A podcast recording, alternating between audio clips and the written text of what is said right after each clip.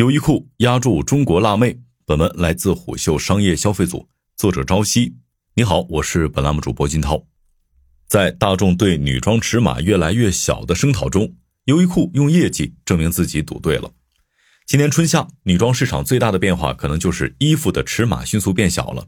连主打舒适的优衣库也开始了这种小尺码的辣妹装攻势。各种女装门店里，满墙的短上衣、吊带替代了往日宽大的印花 T 恤。顺应辣妹潮流还不够，各大博主甚至掀起了童装风潮，硬要把自己塞进小码童装里去。虽然网友们对此争议不断，但他们的钱包却很诚实。优衣库在大中华区业绩回升显著。二零二三财年第三季度财报显示，中国内地优衣库的销售净额增长了超过百分之四十。七月十三号，优衣库母公司迅销集团发布的二零二三财年第三季度财报显示。优衣库综合收益与上年同期相比增长了百分之二十三点八，约为六千七百六十一亿日元，约合人民币三百四十九点六五亿元。经营溢利同比增长了百分之三十四点八，约为一千一百零三亿日元，约合人民币五十七点零四亿元。优衣库在中国的不俗业绩让迅销集团提高了自身的全年预期。迅销集团表示，在中国优衣库等业务的推动下，他们第三季度单季的业绩表现远超预期。因此，集团将全年度综合收益总额预估值预测向上修正了五百亿日元，预计全年度综合收益总额将达到两万七千三百亿日元，跟上年度相比增长了百分之十八点六。优衣库方告诉我们，根据今年的中国服装市场，他们洞察到了两大趋势：展示自我活力和回归户外。公众对这两个趋势的需求，让优衣库推出了颜色更丰富的、更贴身的辣妹装。以往，优衣库一直主打的都是不区分用户年龄性别、不受潮流影响的基本款服装。那么，这次优衣库推出辣妹装，是在尝试着顺应潮流吗？对此，鞋服行业品牌管理专家程伟雄表示，优衣库在女装红海中推出跟过往品牌风格相差甚远的小码女装，这样一来，他们就能迅速在市场众多女装品牌当中做出区隔，并且也能因此收获公众的关注度与人气。优衣库并不是唯一赌对辣妹装的品牌，辣妹装鼻祖 BM 和杜华投资的新晋辣妹装潮牌 Basement FG 都争先在中国布局新店。Zara、H&M 等快时尚品牌也推出了大量辣妹服饰。近期，Zara 和即将上映的电影《芭比》联名款在社交媒体上引起了大众的广泛关注，有多款在开售当天就已经售罄了。这是一场辣妹的胜利。二十年来，优衣库的拿手好戏都是 UT，也就是优衣库联名 T 恤。官网上，UT 系列被称为一个集合世界各地流行文化的庆典。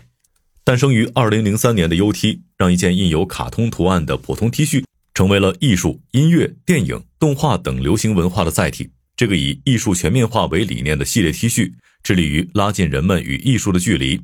从卢浮宫到 MoMA，从安迪沃霍尔到凯斯哈林，从进击的巨人到宝可梦。从爱乐之城到铃芽之旅等等，大量标志性的经典之作都被引入到了这个系列当中。每年夏天的 UT 系列都是优衣库全年品牌营销的最高点，销量也是长盛不衰。一些款式还引发过抢购狂潮。大家或许还记得，二零一九年优衣库推出了 COS 联名款 UT，发售当日，线下店的门帘还没完全掀起，挤在门口的消费者们就已经俯冲钻进店里了。有网友戏称，这就像是商场版的《釜山行》。今年四月，青山刚昌授权优衣库《名侦探柯南》联名 T 恤发售，其中柯南为灰原哀戴上眼镜的印花成为了主推款。优衣库方告诉我们，柯南联名款在上市的首周就成为了优衣库在售商品的销量第一。既然如此，那优衣库为何还要屈服于辣妹风呢？其实，流行的服装风格和大众的情绪有着直接的联系。辣妹装和多巴胺穿搭的流行，实际上是一种心理按摩式的发疯，是一场大众情绪的反击。经济学家指出，无论是发达的欧美资本主义国家，还是亚洲国家，青年服饰的流行趋向总是与本国或者整个社会经济的发展相关。当经济发展越是不景气的时候，服装的流行风格就越是前卫和叛逆。就好比上世纪九十年代，亚洲在遭遇经济危机时，韩国一度十分流行颜色鲜艳的服装，而且短小和夸张的款式订单很多。疫情后，大家想象中的消费反弹并没有到来。多位独立服装品牌创始人、工厂负责人都表示，生意虽然比去年好做了些，但这也仅仅是好做了一点点。他们当中，除了防晒服厂家订单大幅增加，其他大部分都没能在今年完成回血。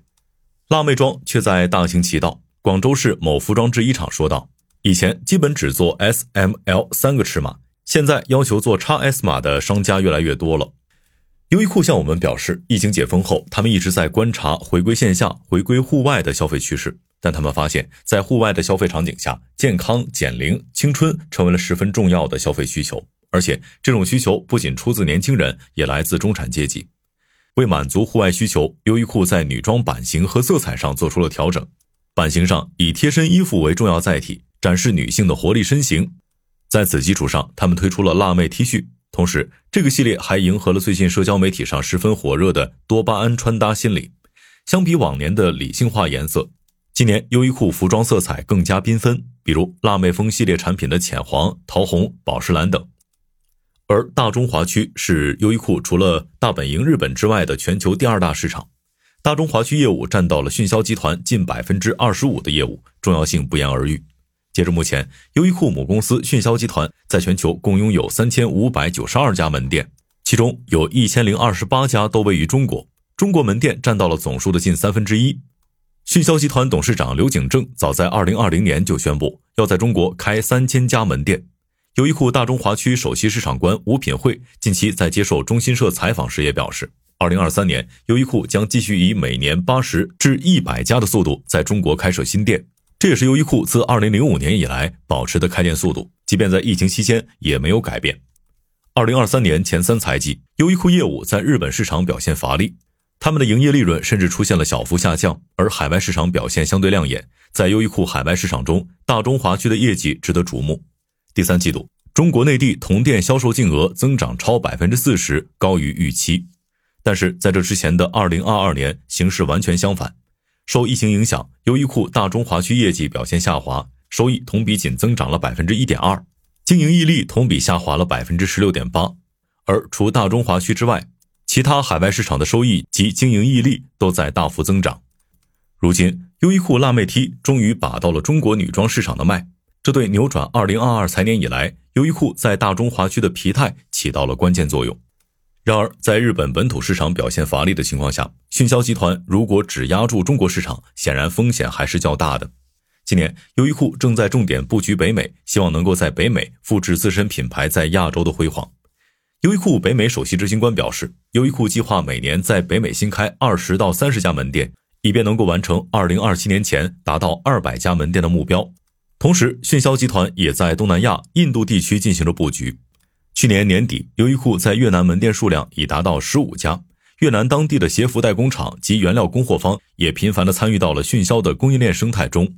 今年六月，迅销集团宣布，集团将在印度建立重要的制造基地，该基地将和近二十个生产合作伙伴合作。目前摆在迅销面前的核心问题是，持续激进的扩张到底能否促进海外市场的持续增长，从而分散日本本土和大中华区的业绩压力呢？好的，商业动听，下期见。